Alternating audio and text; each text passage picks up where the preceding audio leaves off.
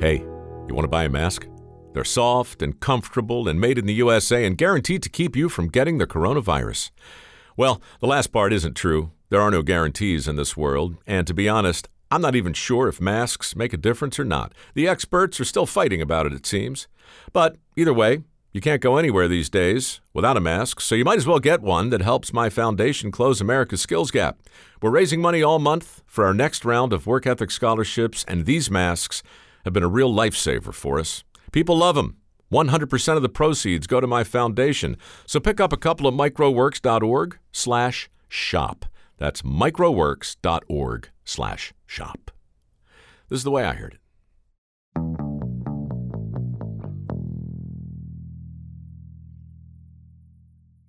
John was a patient man.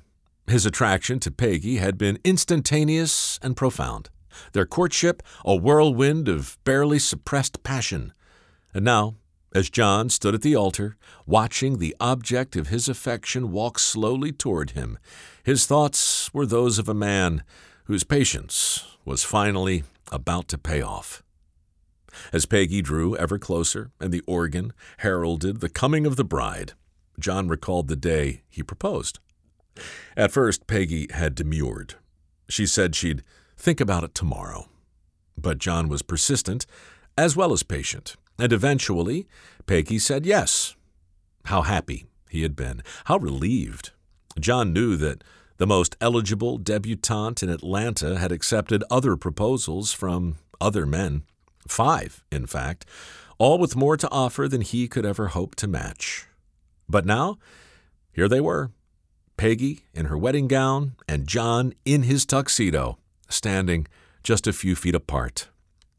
The ceremony went by in a blur. Scriptures were quoted and songs were sung. The minister spoke the sacred words as Atlanta society bore witness. But then came the tricky part. Prior to the vows, the minister regarded the congregation and invited anyone present who might object to the union to speak now or forever hold your peace. John glanced out at the faces of those assembled in the crowded church and held his breath. He knew that several of Peggy's previous suitors were in attendance. Would they object? What would he do if they did? The moment passed, and John slowly exhaled.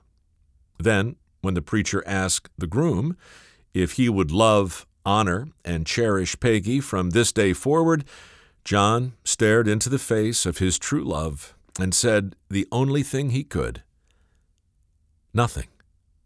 Because the preacher was not talking to John. The preacher was talking to John's best friend, a man called Berrien Upshaw. Red to his friends.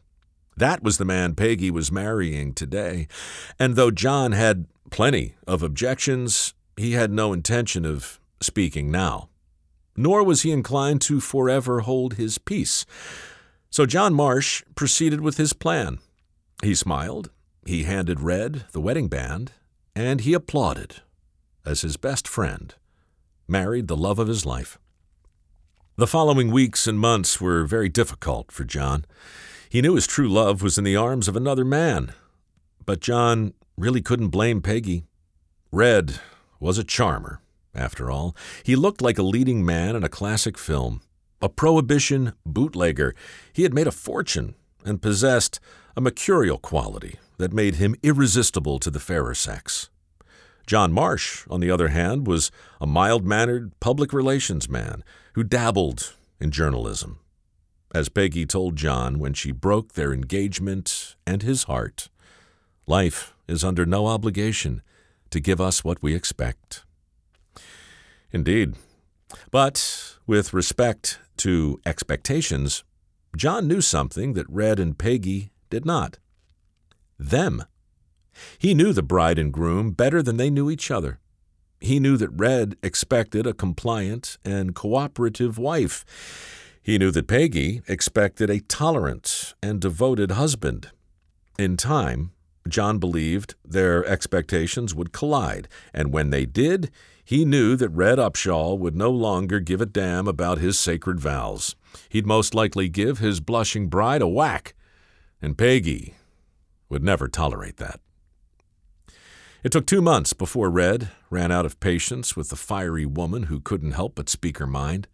When she showed him a bit too much sass, he showed her the back of his hand, and that was that. Peggy moved out, and John was waiting to pick up the pieces. Before long, he proposed again. Peggy told him she'd think about it tomorrow.